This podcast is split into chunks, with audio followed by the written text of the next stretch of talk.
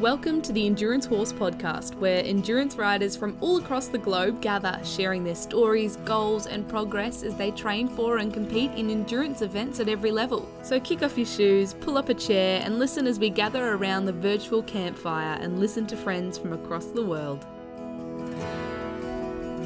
Hello, this is Chris, And Jim, and we want to say Happy New Year!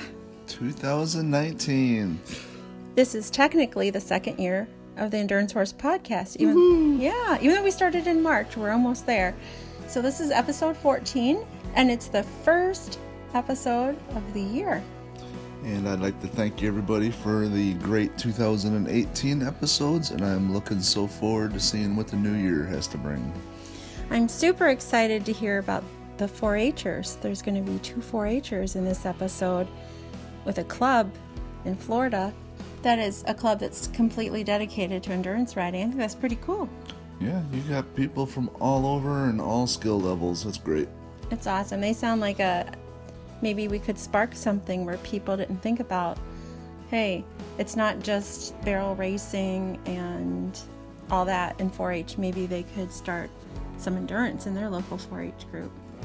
Yeah, but I might have to have a word with the ride and tie people because now you want me to do a ride and tie. Well, you said you would, so yeah. can we just first say what 4 H is? Because I did already talk to Jenny about it online and she didn't know what it was. Um, New Zealand doesn't have 4 H, so in the United States, 4 H is a local club that is largely agricultural, but it doesn't have to be. The 4 Hers usually show just a variety of things. I mean, what are some of the things you've seen besides animals that they are involved in? Oh, everything from bunnies to horses, but uh, besides animals, they have photography, they have crafts building, they have uh, model building. It, that covers pretty much everything. Yeah, Legos, sewing, scrapbooking, everything. So 4 H is basically for kids 18 and under. Pretty sure it's just in the United States, but it might be in other places. So it's just a youth club, and uh, our son Harlan is in it. We have a great leader over here, as our next door neighbor, and Harlan does the dog project, which you might hear about sometimes, where he shows his dog, and he is in the f- photography project and kind of in the horse project a little bit with some volunteering there. But, anyways, on to episode 14. Looking forward to it. Talk to you on the other side. Bye. Bye.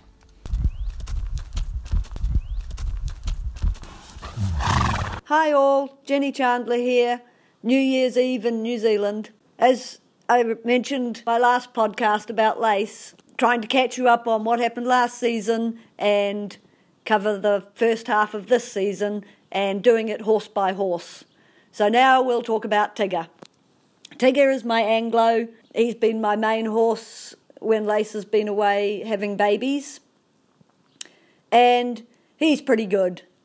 He's also pretty special. He has got a larger than usual self destruct button. Um, so when he's fit, you have to be really careful because he's just a bit of a liability. Just over a year ago, we were halfway through our previous season. We'd been building up to the 120k ride at Kuratau. Beautiful course, and he was fit and ready to go. The season hadn't gone entirely to plan, but he'd come up okay, and his previous 80k ride had been slow but a good one um, on quite a tough course. So I was pretty happy with where, where he was at. The ride was going well. Um, the loops in the dark, our long rides in New Zealand, we tend to start in the dark and then we all just ride round quietly together, not getting lost, looking after our horses, keeping safe on the in the dark. So we're trying to just tootled along for a couple of loops. Tigger and I were in front, but you know we hadn't been going fast. And then on the third loop, we were setting out at a good clip, um, probably a good twenty minutes to half an hour in the lead. And suddenly there was a ping on my right stirrup went soft. And I thought the stirrup itself, it's one of those cage stirrups with the, the padding, the endurance stirrups. I thought maybe a bolt had come undone or something. But the stirrup was okay, and it was actually the saddle bar that had broken, the actual stirrup bar on the saddle. I was only about three or four Ks from base. And I thought for a moment, well, do I go back, turn around and go back, try to find another saddle, or do I try and rig something up and keep going? I still had most of that loop to go, which was probably about 28 Ks, I think. Um, another loop after that of only 12 Ks. I decided to try and rig something up, so I took his breastplate apart and jury rigged a loop under the stirrup leather on the other side and sort of around the pommel over the seat and hung my stirrup on that. It wasn't very comfortable. The skirt um, on the left hand side, the skirt was folded up underneath my thigh. That was pretty uncomfortable, but it seemed to work. And after a few adjustments, including his girth, because of course now I didn't have a breastplate, tightened his girth a, couple, a hole, and we were away. But we'd lost a good 10 to 15 minutes. Towards the end of that loop, another horse caught me up, and it was it was our a friend um, from Australia riding another friend's horse, and she's very competitive. So it was nice to ride with her. She kind of took me on, went past, I went with her. She came back, and we just trucked around the rest of that loop together. Tigger vetted first. I was a couple of minutes ahead of her heading out on the last loop, 12 kilometres. And as you do in this situation, I mean, I wasn't particularly fussed if I won or came second, didn't really care that much. But, you know, it's all for show, so you canter off at a good pace, cross the, out of the base and, and away. And then I stopped at a trough, see if he wanted a drink, because I'd given him um, a bit of electrolytes just before going out. And at that point, Jolene came charging past on red. Tigger didn't want to drink, and I thought, well, do I just let her go or do I follow her? Now, because she's such an experienced rider, I thought, well, I'll give it a crack for a while because I might learn stuff. Already I'd noticed that she was quite tactical in the way she was riding. And I thought, well, you know, it's an opportunity to learn something and have a bit of fun while we're doing it. So Tigger and, off, and I were off in high pursuit, going a good three quarter pace over rolling country. Great fun. We caught her up, for that most of that 12k loop. We were at it going flat out. I've never done a loop that fast. Mostly in new zealand the courses really aren't set up for going fast. So if you do a loop at 20k an hour that is fast for new zealand. I know it's not fast by by some standards um, but that is a fast pace for us. With about 3ks from home um, i was in the lead. I slowed up. She came up alongside me and i said well that was fun um, and we chatted a bit I just I said, well, I'm not going to race you for it. My eye was on the 160 kilometre race in five weeks' time, and so and she said, well, she just wanted to do a good ride for the owner of the horse because the horse was for sale. So that was that. That was easy. I wasn't going to gallop finish her, finish with her. So we tootled along for that for most of the two k's, and then she cantered off ahead um, and came in a, an easy winner.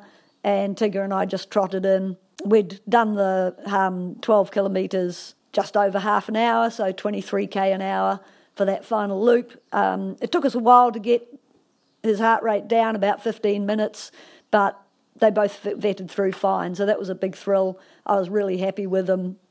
It was great. Again, because Jolene's so um, experienced, I had this discussion with her about what I should do with Tigger training wise between now and the 160k in five weeks' time. And she recommended that just a couple of weeks out, give him a good fast workout of 10, 20 kilometres at, you know, 20, 30k an hour. So really give him a fast but not too long workout, and that would really set him up well for doing a good 160. I really wanted to um, do well at the 160. I wanted to have a crack at winning it. North Island champs. So that was fine when the time came, the best place to do fast work with Tigger is at the beach.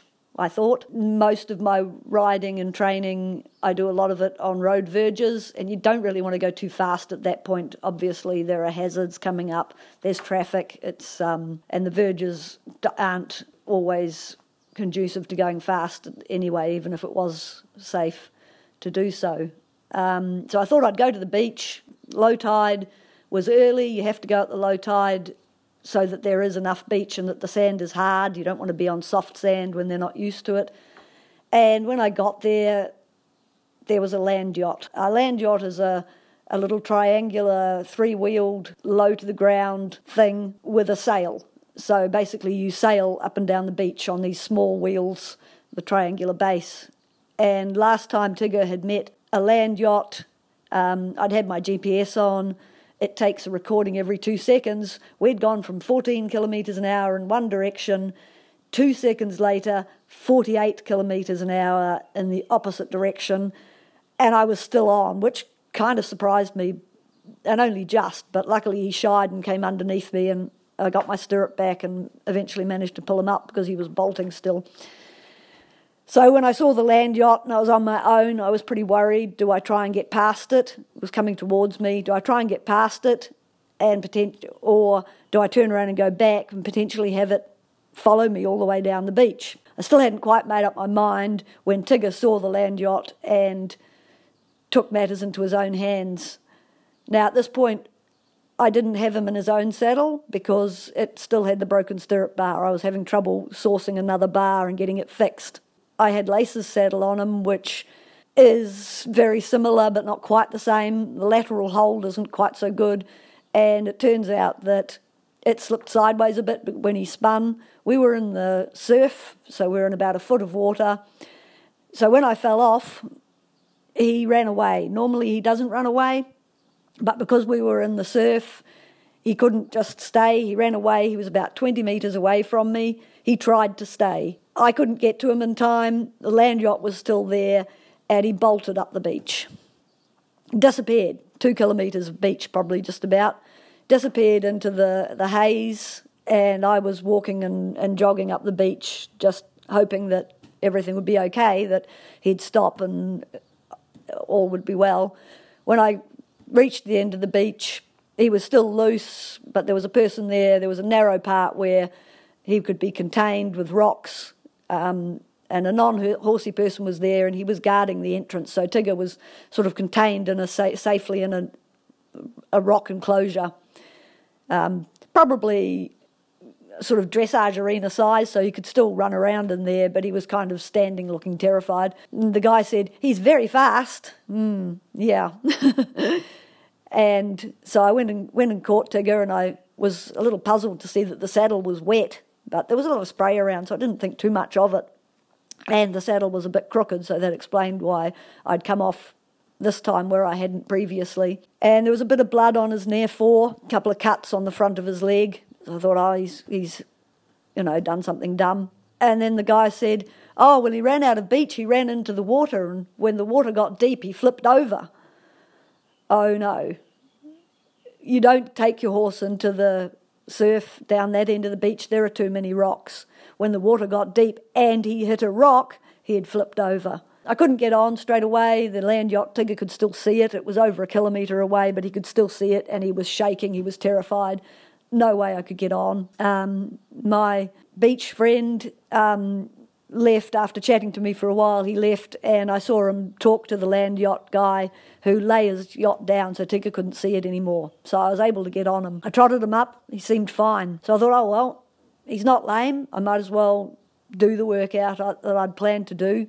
Got past the land yacht lying on the ground, and then did my workout down the far end of the beach. The land yacht kept to his, one end of the beach, I kept to the other managed to do my workout. He felt amazing. He did really well. I thought, phew, how lucky was I? Took him home, trailer about three quarters of an hour or so. And when I took him off the trailer, that leg that he had the cuts on, there was swelling on the tendon. And sure enough, the next day he saw. So when he'd hit the rock with that leg, his back leg must have come forward and hit the back of his leg pretty hard. So that was it. That was Tigger out for that se- the rest of that season, which was pretty disappointing because he was so fit and ready to go. But oh well, that's that's horses again, isn't it? Um, this season, he basically had had from January till about well, I started walking him before I went ended up going to Tevis and then brought him back in the beginning of August. He did a couple of 40Ks with other riders when I was riding Lace in those first two rides we stepped it up a bit. He was coming up really well, and he seemed he had a few muscular problems imbalance there. I think the magnesium supplement i was using didn't have enough calcium in it or something. Changed supplements got him some massage. He came right. His first 80 ks i'd meant it to be a slow 80 and he wasn't having a bar of it. And we ended up doing the last loop quite quick because the ground was beautiful and we'd gone out ahead. And people were chasing me but half an hour 5 ks out it's like nah I was never planning to do that. It was fun, but I stopped and walked in with my friend who was on a um, novice horse just doing a 40 kilometre ride. So we just walked the last half hour together, which was really nice. Three weeks after that, doing another 80k, and he was just on fire. He was going so well. He was vetting quickly, trotting well. Could still feel a little bit of niggly from that muscular problem he was having, but he was much improved could still feel he wasn't quite 100%, so I was planning to get the massage person back out and just give him a, a check over before the 120 came around again in December at Kuratau. And we're cantering along in the in the grass, and I could, as we are about a stride away, and suddenly there was a log in the grass, but it was like a jump pole. It was very easy to see. Uh, apparently not for Tigger. He stumbled on it, and then at the end, the last at the end of the, the ride, he went out lame, and when we looked, he that tendon had swollen up again. So I think what had actually happened is he'd actually he hadn't just stumbled on it like I thought. He probably actually trod on the thing, on that log, and he's gone and tweaked that injury that he got back in January. So my season's not been that great so far. I blame the people who at the beginning of the season, I said, I've got too many horses. I've got my young one, Dancer, who's five. She's just been broken in. She needs to start just doing a little bit. I've got Richie, who should be stepping up and doing his first 80k rides this season. And I had Lace and Tigger. I wanted to concentrate on Lace. She went out. I wanted to concentrate, then I concentrate on Tigger. Now he's out. And when I'd been telling people I had these four horses, they said, Oh, that's all right. You'll have spares if anything goes wrong. Really? Who says that? I think they jinxed me. See ya. Have a nice new year. Bye, everyone.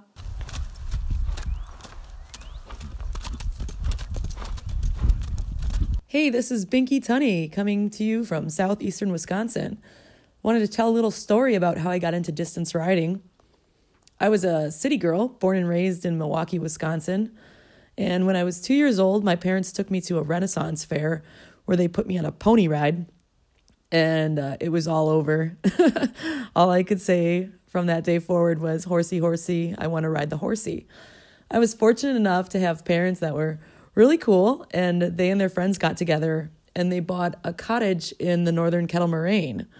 Well, there's 50 miles of horse trails in the northern Kettle Moraine, and they also had a stable there that was very old school and would just rent out horses and let you go exploring a bit. So years and years of uh, dad sort of running around in circles in the pony ring. And then finally, I was able to go out in the trails with him. And when I hit double digits, they let me go out alone, which was insane, but it was very cool. And then fast forward a bunch of decades. um, in 2009, I bought a horse from that stable and boarded it there. His name was Smokey, and he was an Amish Corvette. He was a thoroughbred. He had some issues. He was terrified of everything. He loved to run, run, run. But I was dedicated to Smokey and sort of working through his issues, giving him some self esteem, having a blast in the process. And so one day, as I was galloping through the Kettle Moraine, I happened upon a few riders. And uh, I hope I didn't startle them too much as I came running up on them, but they stopped and they asked me what I was doing. And I said, Well, my horse likes to run, so I think we're just going to canter a little bit. And they said, Well, how long are you going to canter that horse? And I said, Well, maybe an hour or two or three. And I was fully expecting them to yell at me for abusing my creature. But instead, Nancy Leonard and her friends told me about this amazing sport called endurance. As fate would have it, the Colorama Classic endurance ride was going to be held on that same trail system the following month. So I rode with Nancy and her friends for a while and made sure to take mental notes of all the groups they told me to Google, UMECRA and DRAW and AERC.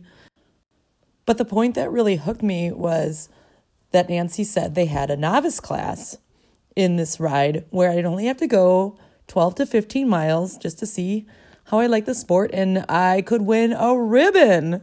A ribbon. I could win a ribbon for doing exactly what I do all the time without winning ribbons. So I, I was definitely hooked, went home, Googled everything, and then I started riding Smokey with a purpose. I committed to three days a week on him, even though I lived an hour away from the barn.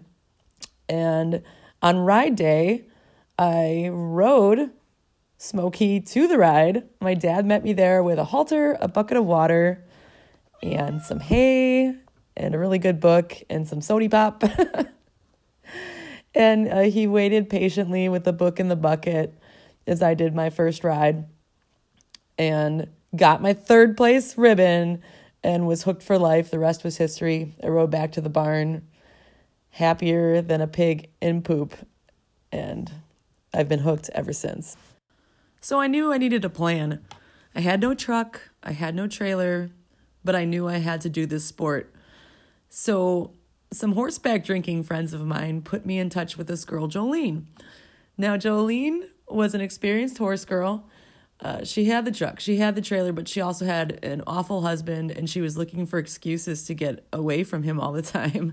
So, this was a really great opportunity for her as well. In 2010, we really hit that novice circuit, but I think I should take a moment to explain exactly what I mean by novice rides. I know in the upper Midwest, we offer novice rides to people looking to get into distance, but they're not really sure what it's all about. I've heard about intro rides in other parts of the country, and I think it might be slightly different. And I've heard the term novice thrown about in other parts of the world, and I know it's definitely not the same thing. But here in Wisconsin, they're 12 to 15 miles, and they're run exactly as a CTR. So you get the really hardcore vet check before, and you get the really hardcore vet check after. Sometimes they'll even surprise you with one in the middle. But you learn how to pace your horse, you learn about P&Rs and metabolics and how to do a really fine trot out and how to pace yourself, how to pace your horse. And they're all run slightly differently depending on the ride manager's preference. Sometimes you'll go out with a guide or a mentor. Other times you'll go out alone. Sometimes they'll give you the choice of hey, do you want to ride alone or would you like to pick a mentor? It's really all across the spectrum. But the whole concept of the novice rides, I think, is an incredibly valuable tool to attract new people to the sport and then to educate them. So when they do move up to the longer distances, they're not hurting themselves, hurting their horses, and they're not surprised. Well, in 2011, I joined the Army National Guard and I had to go off to basic training. So that sort of put a damper on a bit of our season. But when I got back, we did a couple more. And the following year, Smokey was having a little bit of trouble. And so occasionally I would need to borrow one of Jolene's horses. And on top of all that, Jolene was actually going through a terrible divorce with her horrible husband. And she was kind of losing her mind. So we ended up having a huge falling out and sort of had to cut ties and I had to regroup and made some really hard decisions. I had just bought a house. I had no money because I just bought a house, but I, I needed a horse. So I turned to Facebook. I love Facebook. well, through Facebook, I met Rachel Nanstead, who is an extraordinary horsewoman, an extraordinary human being. And she allowed me to take her boy Night Tripper, who was 7 8 straight Egyptian Arab. Um, she had rescued him from a really bad situation and took him from the brink of death to an actual functioning horse. Um, he was gorgeous and awesome, but a total punk. And I, I immediately clicked with him. Loved the crap out of him. So great. Anyways, so we wanted to do the novice at Colorama, but I didn't have a truck or a trailer. So I turned to eBay and I bought a trailer. And I met another friend who had a truck and he drove me to Colorama. We took second place in the novice with 22 other horses and riders. and I was once again happy as a pig in poop. The following year, we finally um, joined an actual distance riding group. It was Draw, that was the one for Wisconsin. And we hit the novice rides pretty darn hard. Ended up taking like top 10 novice. I think we were second or third. But more importantly, that year in 2014, we tried our first 25 mile CTR. And that was once again at the Colorama Classic.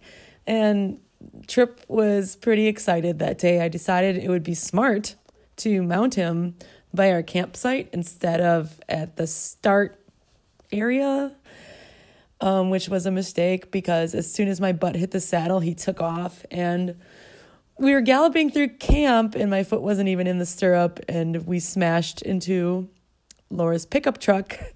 And I went headfirst into the wheel well, and the lug nut even went through my helmet. So I heard yelling, "Oh my god, it's Trip, it's Trip. Where's Binky? Where's Binky?" And and Jesse and a bunch of my other friends came around to see if I had gotten a concussion or was dead or all that stuff. But um, I was fine, and we did the ride um, with my giant hole in my helmet, and we ended up taking second place in our first 25 CTR.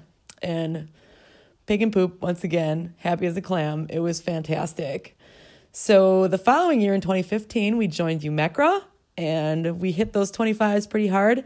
We ended up winning a trophy for top rookie CTR, and then we took top heavyweight competitive in the upper Midwest, and I got my jacket, and I was pretty, pretty stoked.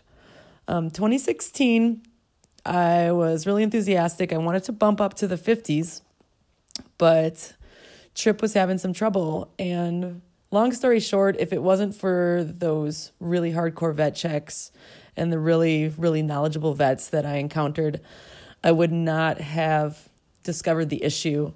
But long story short, Trip's early years of really intense abuse had caused some pretty bad arthritis in his hocks. And I needed to once again make a really tough decision because this horse loved the sport. I love the sport. This is the whole reason I got the horse. You know, what was I going to do? So it was at the end of the season when we, he was finally diagnosed with this arthritis. And I took the winter to really contemplate what was best for him, what was best for me, and what I wanted to do. And for now, this story has gotten long enough, so we'll hit the rest of the story next time. Thanks for listening.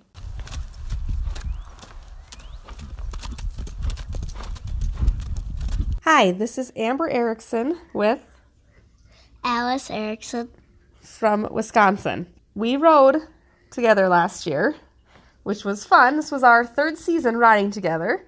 Alice has 755 total endurance miles, while I have 1,315 total endurance miles. Last year we did 405 endurance miles, and Alice did another 60 LD. So, Alice, what is your favorite ride from 2018? Endless Valley because there were so many hills and my horse loves hills. Yep, the hills were fun. We went up and down, right? What's the best part about camping?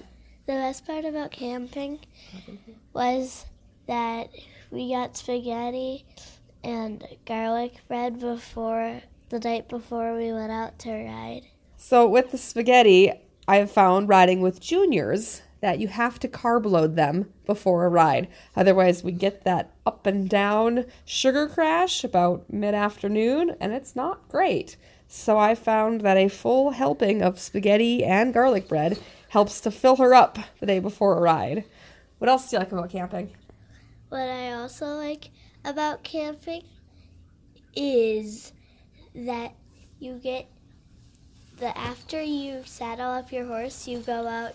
Well, first you check your horse out, and then you go out and ride, and you start your ride. That's the best part? Yeah. You pop out of bed pretty early Uh-huh, for I do. Yes, I do. Did you get up that early for school? Never. It's easier at a ride. Never, yes. Because I want to go see my horse all the time. What's your favorite thing about endurance riding That I get to ride 50 miles on your horse? on my horse. Mm-hmm. All right. Which ride was your favorite besides the hills? Endless Valley Um, still? Probably Bone Crusher. Bone Crusher. Okay. What'd you like about Bone Crusher? Because I got a ride with another family, which was really fun. Because I got to talk with other people. And I also got to help out with the ride. Mm-hmm. Right. So I think the best thing about riding with a junior is that every ride is different. Every ride is fun and unique, right? What are some of the things we do on trail?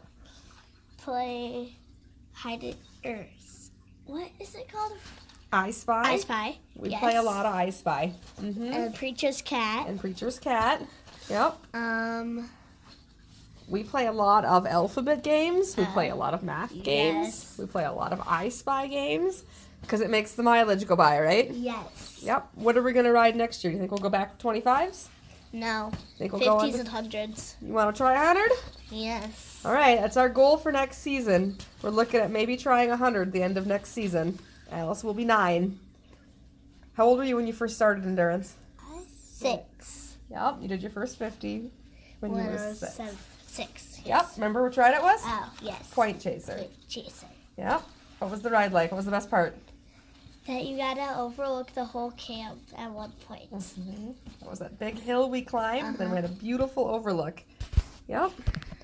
What's the hardest part about endurance? That you have to. That usually it's a four loop. That there's four loop fifties and three loop fifties, and in the four loop fifties, that the horses always just want to go back to camp because most of the rides are three loop fifties. So they always just want to go back to camp, and they don't want to go back out out on that last loop. And the last loop is kind of really like that's supposed to be there because like it's just an extra.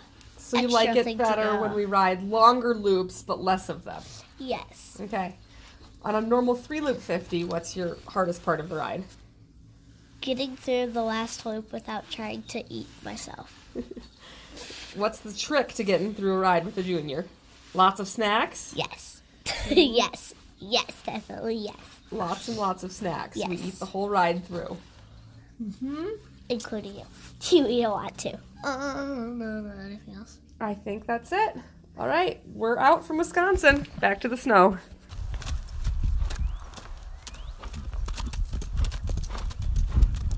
Hi, this is Missy Boland, co leader of the Walton County Pony Express 4 H Club, and my co leader is also Christina Landerneau. This time we're going to introduce you to our president, which is Sarah White. Sarah's 15 years old and she's been riding endurance since she was eight. And we're just going to ask Sarah about some of her goals and get to know her a little bit better. She so far has 100 endurance miles and 200 limited distance miles. Hi, Sarah. How are you doing today? I'm doing good. Great. What was your first ride you ever did? Camp Osborne Summer Slam. Tell me about your first ride. How old were you? I was eight years old. And what got you interested in endurance? My mom has been riding endurance since she was a teenager, so I kind of grew up around it, and I just was always interested in it and always wanted to ride with her. So is she your riding buddy? She is. Do you like that? Yes, I do. She's she's a good riding buddy, isn't she? Yes, ma'am. So tell me about your very first ride. My very first ride was on my quarter horse, and we had trained a lot, and so I was excited to finally get to do my first ride. And the trails were really nice and easy, and we got to cross a lake at the end if you chose to, but my horse wouldn't go in the water, and I cried about it. As an eight year old might, Yes. because you had to go around the lake. Yes, and I was excited to go in the lake.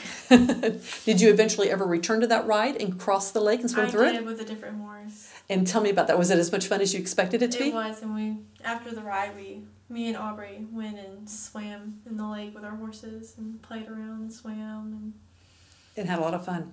we did. What is the most recent ride that you've done? Etta and I won our gallop, And how far did you go? twenty five miles, because my horse is new to endurance. This is her first ride ever. How'd she do? She did great, better than some of our horses that's done it for many years. So you're excited excited about your prospect for this year? I am. Very good. What was the best part about this most recent ride? Um, it had to be the trails were really, really pretty, and it's just really nice. And she was a nice ride manager, and she provided everything for us and was always nice and helpful. Very good. Did what? Uh, how many competitors were in the LD Junior? Do you know? Uh, there was two, I believe, in the twenty-five. And how did you finish on that? I finished second. And we were you, was it? Did you finish where you wanted to finish? Yes, because I wanted to take it nice and slow for her first ride, so she didn't get a race brain. And you succeeded at your objectives. I did. Very good. What is your 4-H goal this year? My 4-H goal is to make everyone in the club do at least some endurance or volunteering. And you are a perfect leader to do that. Let me tell you, you're very positive and, and encourage your fellow club members a lot. Thank you. What was the most challenging ride you've ever been at?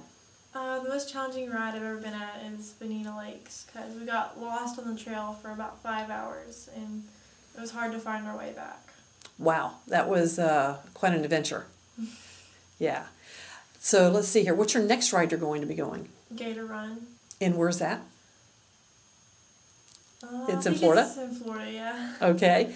And uh, about how far away, is, time wise, is that from today? I think it's mm, it's about a month. Okay. Okay. And I think I heard something about you saying you're going to do Macaulay this year. I am going to do Macaulay. I'm hoping to do a 50 on my new horse at Macaulay. So that is a great goal. Okay. And tell me a little bit about Macaulay. I've not been there, but I know you have, and you really like it. Uh, Macaulay is where I did my first 50 ever, and it was on my friend's horse, and so it's always just been a memorable place for me. And the trails are all really nice, and there's a nice creek, so if it's hot, you can go swimming, and it's a little bit of a drive, and there's an obstacle course that you can go on in the meantime. And everyone's so nice and friendly, and it's just a fun ride to go to. And they have electricity if you would rather. So very accommodating. Very. Very good. If you wanted to, uh, if I asked you to give some advice to somebody interested, somebody uh, in high school or, or younger who's wanting to get interested in and started in endurance riding, what advice would you give them? I would tell them to talk to someone in ARC and try to find a junior mentor and try to help them through it. And it's worth it in the long while, and you'll really enjoy it. It's a lifelong thing you can do with your horse. And do you have a mentor? Uh, my mom. Your mom.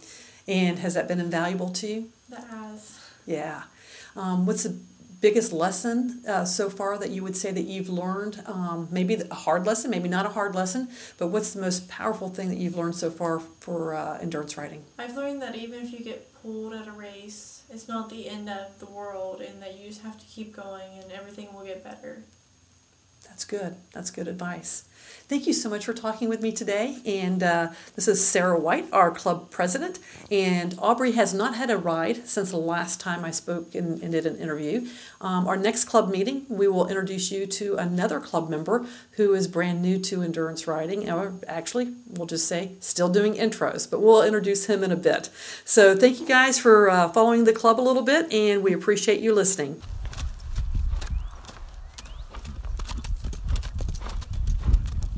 Hello, it's Sandy Sickles, Upper Midwest endurance rider and green bean, and somebody who's dreaming about doing Tevis someday. Well, I thought I'd better check in because we finally did our first novice intro ride with my horse Will. Will's my five year old Arab gelding, and his registered name is Ajmani MP. We did the Iron Oaks ride on October 14th up in Arkdale, Wisconsin, and absolutely had the time of our lives. It was wonderful. We camped overnight. Uh, I was worried about how Will was going to camp because it was his first trip, uh, but he settled right in and was real quiet, had a nice evening. And then the next morning, we woke up and it was cold and raining, but I was not going to be deterred. I was I was there to do this thing. So I made my way over to the little mini clinic that they had for the intro riders. And everybody was so warm and welcoming. And it was it was just great to meet everyone.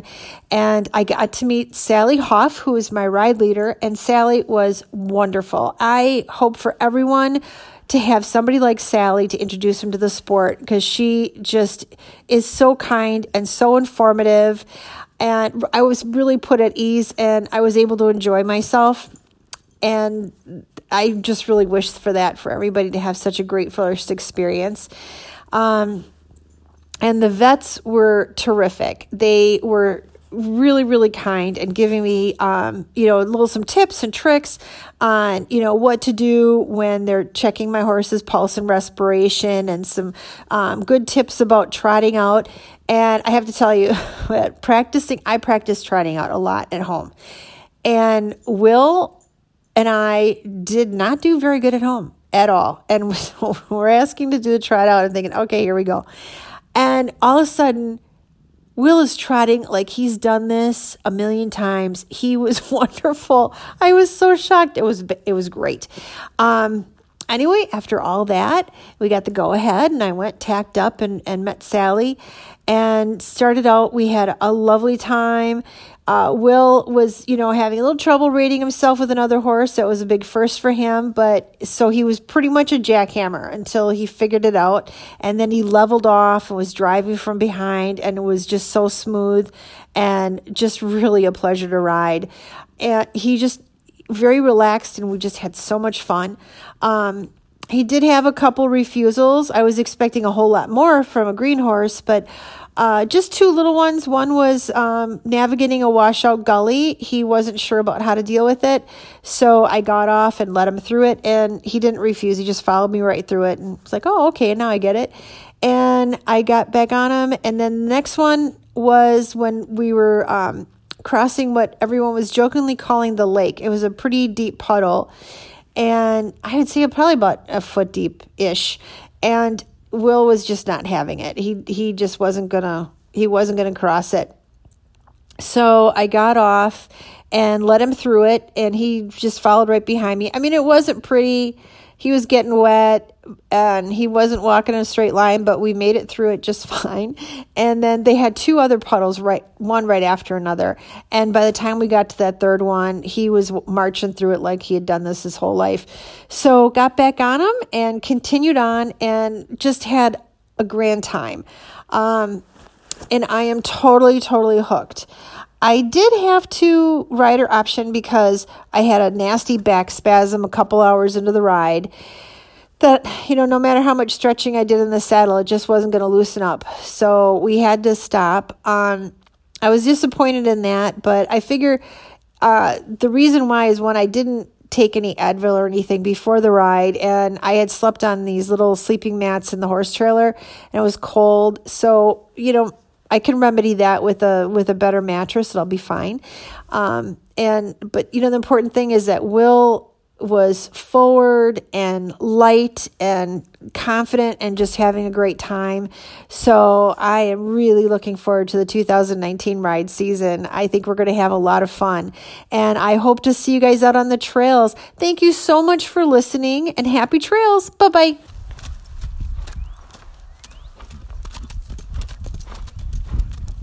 Hi, this is Courtney Kruger. I've been doing Ride and Tie now for seven years.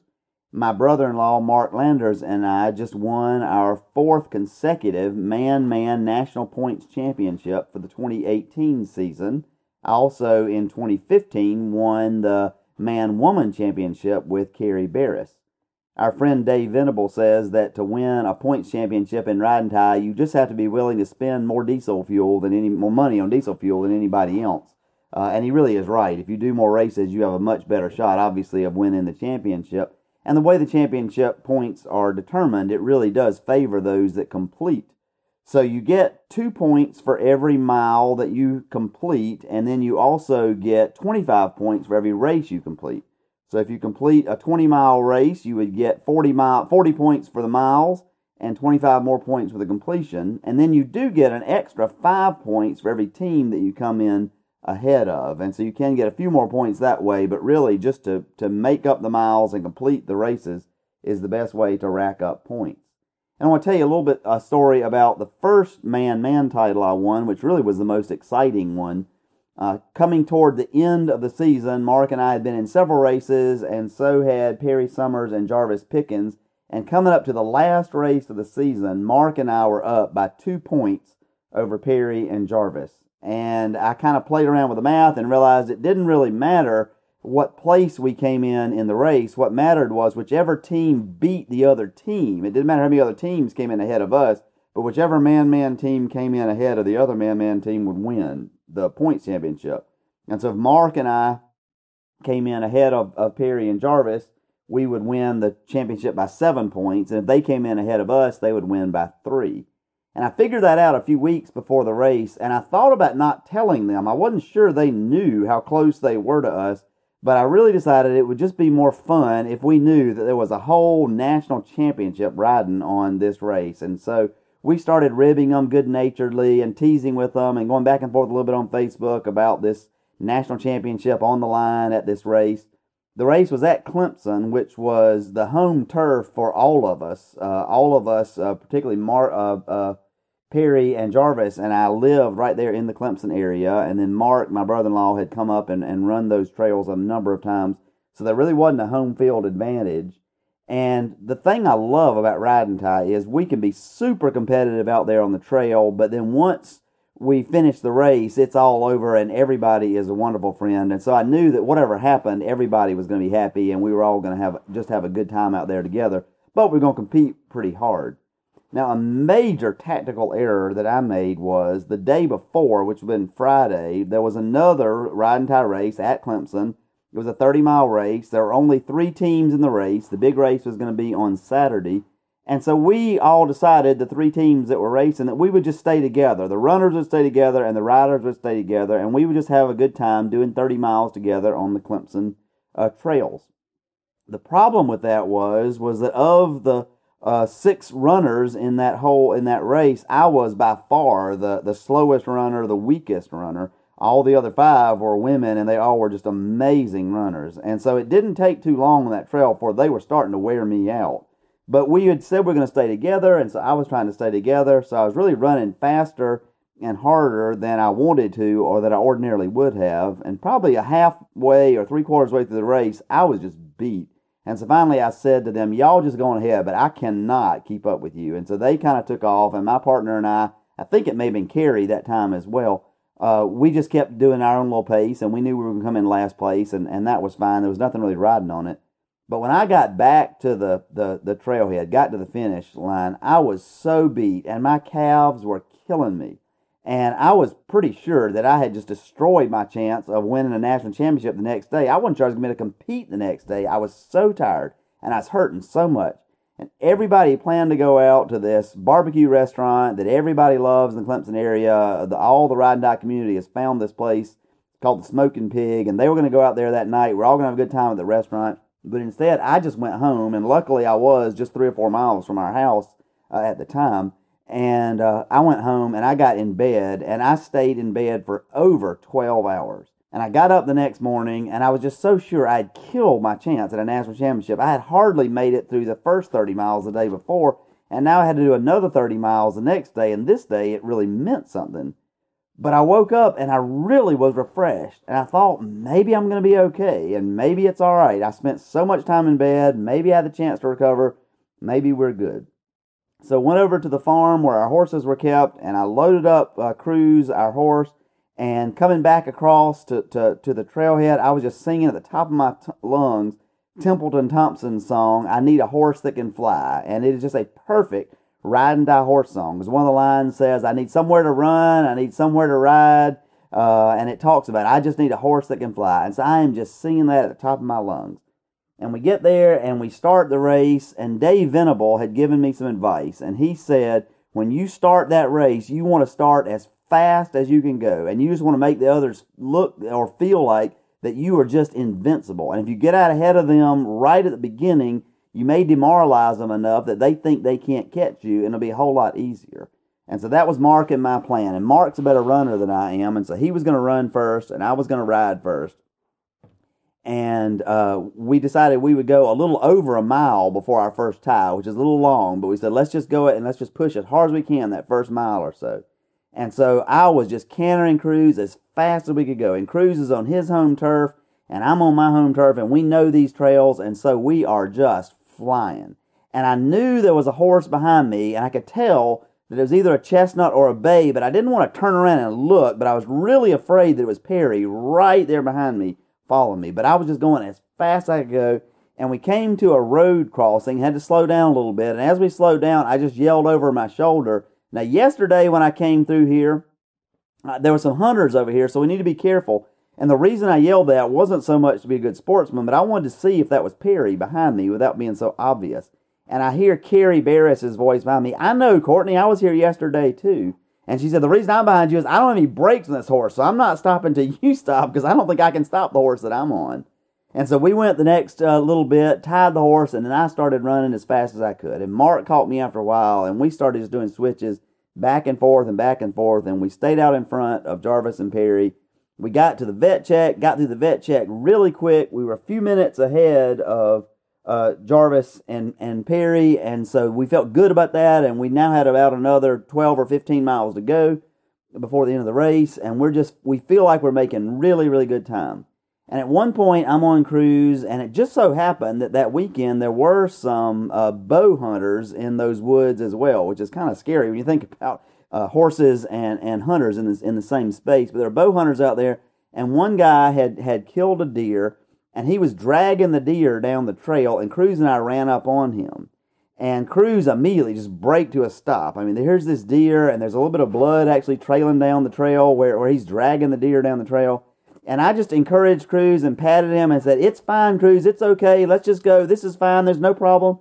And my horse turned and he looked at me and stared me in the eye as if to say, There is nothing about this situation that is okay. That man just killed that animal, and I'm a prey animal myself, and he may try to kill me and eat me too. There is nothing uh, okay about that situation. And so finally, I had to take Cruz way up in the woods and go way around that guy uh, and get back on the trail and get going again. And, and was certainly hoping that that hadn't cost us uh, too much time.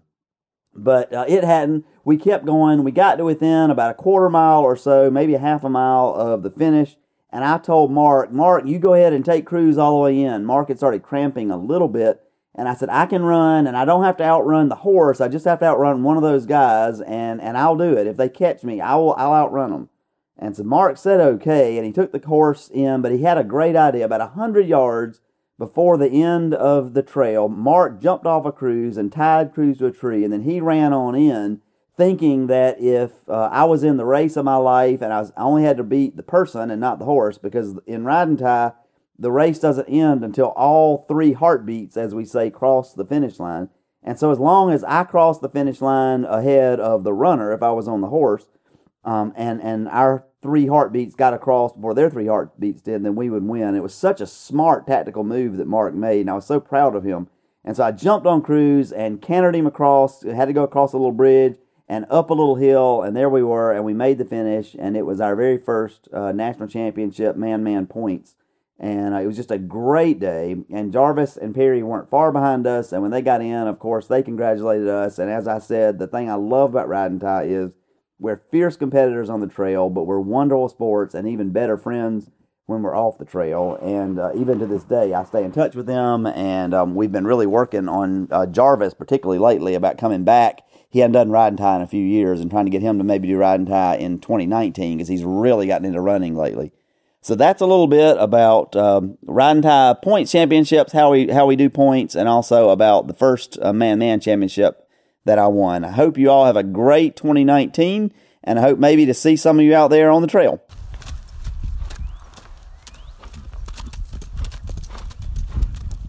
Hello, I'm Audrey Hager, and I've been meaning to submit to the podcast since it first began, and I'm just finally now getting around to it. So, I live in San Antonio, Texas, and I may be an anomaly in the endurance world since I'm only 34 years old when I believe the average age is about 50 years old. I don't currently own my own horse, and most of the horses I do ride are gaited horses.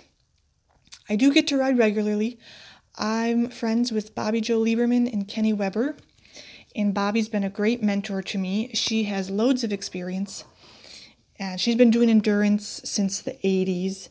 Uh, she's done lots of rides, kinds of like LDs, 50s, and 100s, and she has a 93% completion rate. Bobby and Kenny essentially have more horses than they can keep up with, so I help them out with riding, training, and conditioning their horses. The main horse I've been riding is known as Jazz. And Jazz is a 13 year old Tennessee walking horse mare. And her registered name is Dancer's Southern Princess. She's got her own interesting story. Jazz was trained as a four and five year old by Keith Kibler. Keith uh, is also a great mentor in the endurance world. He specifically trains gaited horses for endurance. And so Bobby purchased Jazz from Keith, did a season of LDs on her, but then noticed something wasn't quite quite right with Jazz. Um, she was uncoordinated, tripping, her balance was off, and so they got her tested and realized she had EPM. Now, EPM is a neurological disease that some horses can get, and it affects their balance and their muscles, and if it's untreated, a horse can die from it. But they realized she had it, and so treated it aggressively, gave her a year off, and then sent her to another trainer uh, called um, Jody Buttram. Jody's also an experienced trainer and rider in endurance. And so Jody did a season of LDs on Jazz and then they were gonna try and sell her, but you know that wasn't quite right. Nobody was interested, and so they she came back to the ranch, and so then they're like, well, why don't you try some 50s on Jazz? And so I'm like, okay, sure. we did a season of 50s uh, in 2017, and then just this past year in 2018, the next step was to do more multi days. And so that was my main goal for this last year was to do back-to-back 50s and we did that uh, really well. She's really been a great horse to ride. But I will say it's been a learning experience for both of us, I think. I mean, even this time last year, I was riding Jazz in a 50. We got to the three quarter point, about like mile 35 or so, and Jazz just didn't really want to go anymore. She just wanted to walk and eat. And as a rider, that's really frustrating, right? When your goals don't match the goals of your horse. But we persevered and we finished. Um, but I was really questioning does Jazz really want to do 50s? Maybe she should just do LDs. You know, she got time off. And then we did the next ride, and she was super strong, and, and it was great. And even in the multi days, she's been really strong. And so I put obstacles in front of her, and she just overcomes them no problem. She's really helped me to learn about patience and to learn about asking. Uh, as a mare, she's can be opinionated, and so if she doesn't want to do something, she's not going to do it. So as a rider, you just have to ask. You can't really tell a thousand pound animal what to do. But that strengthened our relationship really. So we've had a great season, and I've learned recently that she's now considered the top Tennessee walking horse in endurance, which is just really awesome, I think. So I've only been doing endurance for the past three years now, though I have been riding my whole life. Um, I've been riding since age seven. I grew up doing 4 H. I had a trusty quarter horse and a thoroughbred. I've dabbled in just about every discipline there is so hunt seat, hunter jumper, western, gymkhana, dressage, and even driving, pleasure driving. And I didn't really know about endurance until about five years ago. My older sister, who also is into horses, she has her own horse farm, Caroline North, she first told me about endurance and she's like, hey, do you want to give this a try?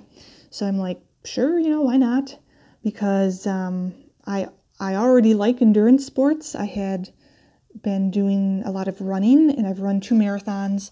So to me, there's something uh, about endurance where you push yourself to overcome your own obstacles. Uh, there, there's something intriguing about that. And so when you combine that with horses, it's, you know, the best sport, I think. And so my sister and I went to a clinic by Patty Stedman. Patty Stedman actually just lives not too far from where I grew up in upstate New York. And so we went to a clinic, and now Patty has her own online clinic called Endurance Essentials so that people can learn about endurance just on their computer. And so then we volunteered at some rides and I crewed, and then I moved to San Antonio.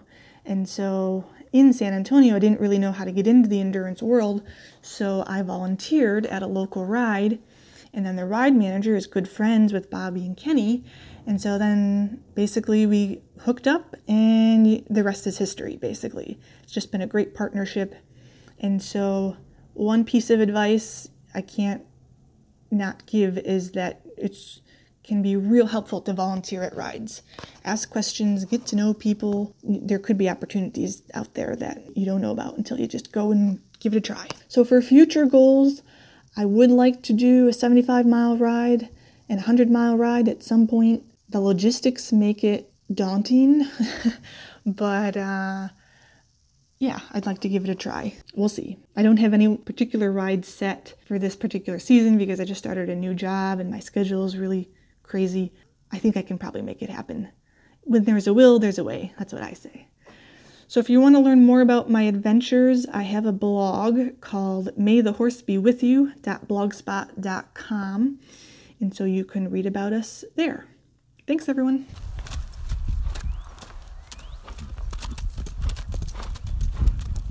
My name is Doris White, and I'm from Manitoba, Canada. I'm going to tell you a story from my Tevis experience from 2016. We had got into Forest Hills, and uh, so that's about uh, 68 miles in on the ride, and the our team vet met us, and, and he said to me, You're doing better than I thought you would. And I thought to myself, Well, thanks, I think. And so I said to him, just looked at him and I said, Fooled you, didn't I? I guess he was thinking I was 60 and uh, maybe I wouldn't make it too far. Anyway, I I was quite pleased with myself and and you know, I'd made it 68 miles in. It felt pretty good. I was riding with my friend Wendy, who's 20 years younger than me, and I figured, well, she'd get us through the dark because I can't see in the dark. Anyway, so we vetted through, everything was fine, and we headed out of Forest Hills. Well, we had no lights, we had no glow sticks, and we couldn't see where we were going. And that was just stupid. We were told, oh no, the moon, the moon will be sufficient. Well, it was overcast, and we had no idea where we were going. We tried to get through Forest Hills, and we really couldn't see. And luckily for us, we ran into somebody who knew the way, so we followed them for a bit we kind of tried to stick with people who had lights just in case we needed a light. But we would we would kind of bypass somebody if they felt they were going too slow and we would just continue on and hopefully meet up with somebody else with lights if we if we saw them. And we were doing okay. We ended up following this group and oh gosh, I don't know how, how I don't know how long we followed them, but you know, I'd been following this person and we were it was outside of Cal 2 so we were probably another i don't know we were probably at mile 76 and i'd been following this horse for quite a while. I wasn't right in his tail but we started coming down uh, a slope. And at the bottom of the slope all of a sudden i realized oh no this horse has stopped. And i was far too close. And all of a sudden those both those back feet come flying back at me. And i remember thinking Oh, he's wearing shoes. Well, of course he's wearing shoes. He's at Tevis. Anyway, I dodged to try and miss the shoes to the feet into my face. And I remember the shoes coming up. I remember thinking, I'm coming off. I don't remember coming off. I remember thinking, I'm going to be trampled. I don't remember being trampled. I don't remember the woman coming speaking to me but she did. And uh, I just remember Wendy shouting up at me, Doris, get back on your horse. Doris, get back on your horse. And I remember sitting there thinking, what the heck just happened? Anyway, I'm my nose is like a gusher. There's blood just pouring out of my nose. I checked my teeth to make sure I still had teeth because I figured I didn't have my front teeth. I was quite happy they were still in place so as I was sitting there trying to think how I was going to stop the nosebleed, get on my horse, and continue on, people came along down the road and, and started saying, You got to get off the trail, which I know I did have to get off the trail, but I thought, Can't I just have a moment? I'm bleeding profusely. Anyway, I said, I can't get back on. My nose is pouring. And somebody finally turned on a light. And I remember there was a loud gasp because it was like a faucet. I've never had a nosebleed like that. Anyway, luckily from for me, Wendy had her bandana still because I had nothing, and my hand wasn't stopping the blood. So, okay, fine. So I just, I was so dazed. And I thought, what now? And Wendy said, get on your horse. And I thought, I can't lift my leg, not realizing how much damage had been done to my legs. So, fine. She gets off her horse and she just basically tosses me back on mine, which was lovely. Then, for some reason, my stirrup had come undone. So, okay, fine. She fixed that. But she made it really short. So, by the time we got to Cal 2, oh gosh, seemed to take forever. My nose would not keep bleeding. I just kept on holding the the bandana to try to get my nose to bleed, to stop bleeding. And she kept on asking me how I was doing, and I remember I felt like saying, "Shut up and just keep going, like I'm fine." But it's the only time I did feel slightly nauseous, uh, because just you know we would slow down and we were kind of going back and forth on the trail. Anyway, we get into Cal two, and I thought I was done. I told Wendy I'm going to be pulled. I was positive that Tia had been injured by the kick. Turns out Tia was fine. It was me, and my my perception was slightly off. So when I thought she was off, no, it was just me. So the vets looked me over and said, "Nope, my nose wasn't broken. I was good to go." So off I went again got back on, away I went. I had my stirrup adjusted because it was too short and my knee was killing me. And I rode on for a while more, and finally, I bet it was two hours before my nose quit bleeding. So we get into the final stop, and I can't even begin to tell you how awesome it was to get our uh, to be to be finished, get our completion. I was so beaten up, but we were done, and we had done it. We cried, we laughed. Wendy picked me up, we hugged. The next day, my face was a was was quite the quite the spectacle, and my knee where I'd been trampled was a mess. But I have a buckle, and I have a story. That's my story, and I'm sticking to it.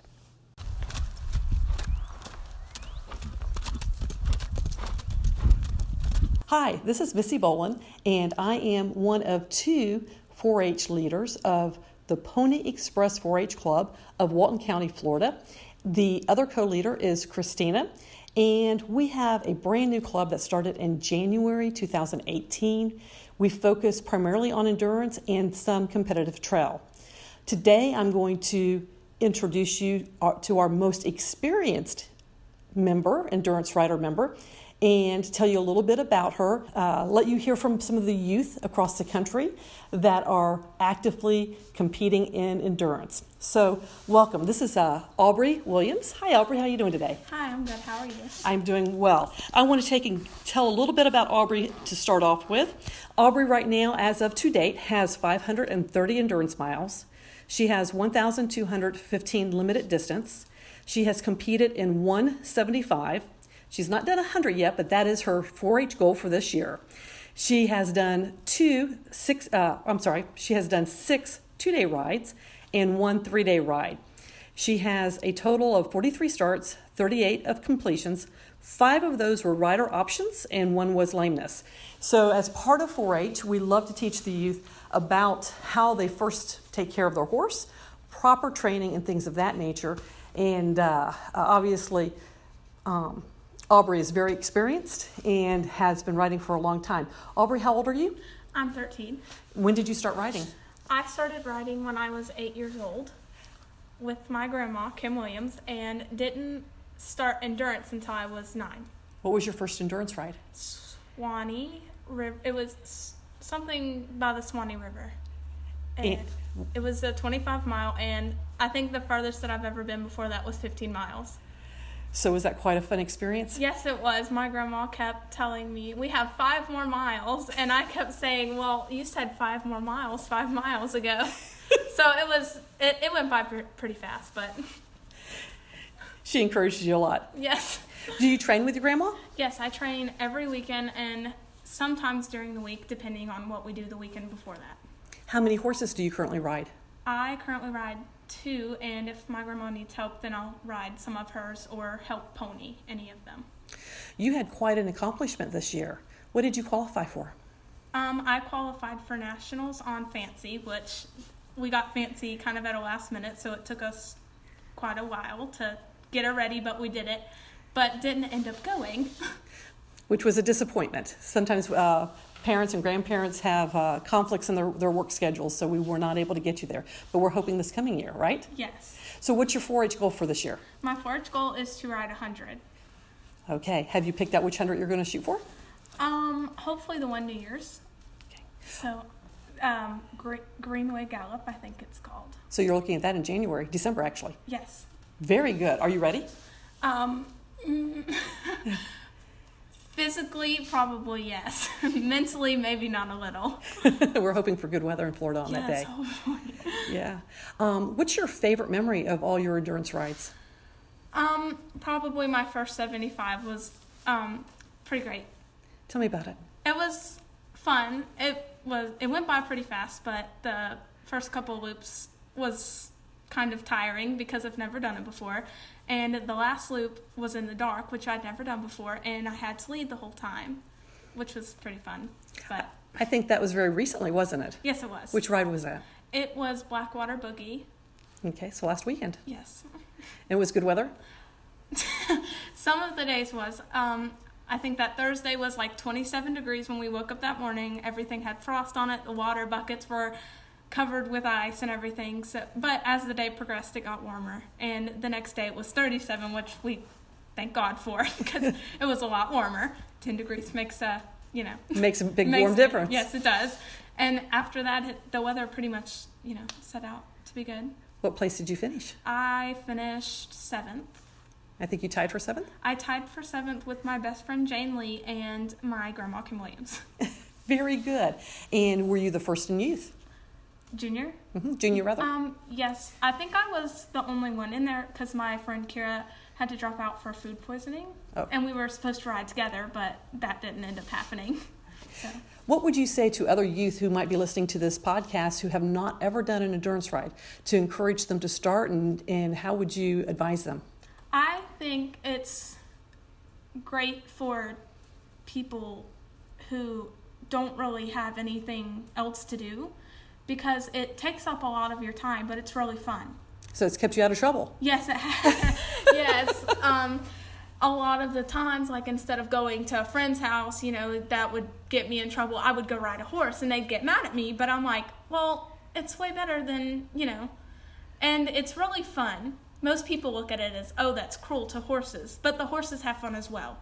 And as long as you take care of yourself and the horse, then everything's fun. You, Exactly, exactly. By the way, one thing we forgot to bring up is that you are an officer of our 4 H club. What's your position? um, vice president. Are you enjoying that? Yes. We are developing you into a natural leader, aren't we? Yes. Let's see here. So we are talking with Aubrey, who has done how many years? So five years of competition. yes, ma'am. And do you see a limit uh, to your endurance? Oh, absolutely not. You're going to keep going forever. Yes. That is terrific. And Fancy is your main ride. Most of the time, I ride the longer distances on her because she's more trained. Like she's More conditioned. yes, and then there's Cruz who I do 25s on, and eventually we'll build both of them up to hundreds. So you're working on building Cruz into a 100 mile horse. Yes, I am. That is excellent. What's the furthest you've traveled for an endurance ride? Nine and a half hours. I don't know the exact mileage, but it was in Tennessee. It was the weekend of the Kentucky Derby, I think, and it was my first 50. And I took my little horse whisper with me, and we did 14th place, so we did pretty good for, you know, starting it. So another great memory. Yes. How old were you when you did that? 10, 11, something like that. Something like that. So you've had lots of great memories with your grandma too. Yes, ma'am. That is terrific. And uh, we're very thankful for our 4 H club to have Miss Kim Williams as our training uh, leader. She, she has taken a very active role in uh, guiding our youth. So I'm going to wrap it up with uh, Aubrey right now. Thank you so much for your time and talking with us. We are going to give a monthly update and submission. Next month, we'll introduce you to uh, another endurance rider who also has several miles under her. But at the same time, we're going to give you an update on Aubrey. So, everybody out there in endurance podcast world, thank you so much for listening and getting to know our club members. Thank you, Aubrey, our vice president, and you have a good night.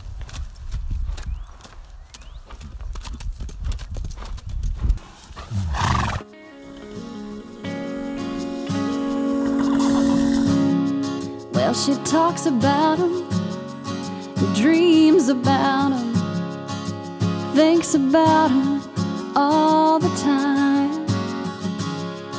She's got to have him, be lost without him. You can see it in her eyes. What is it? What is it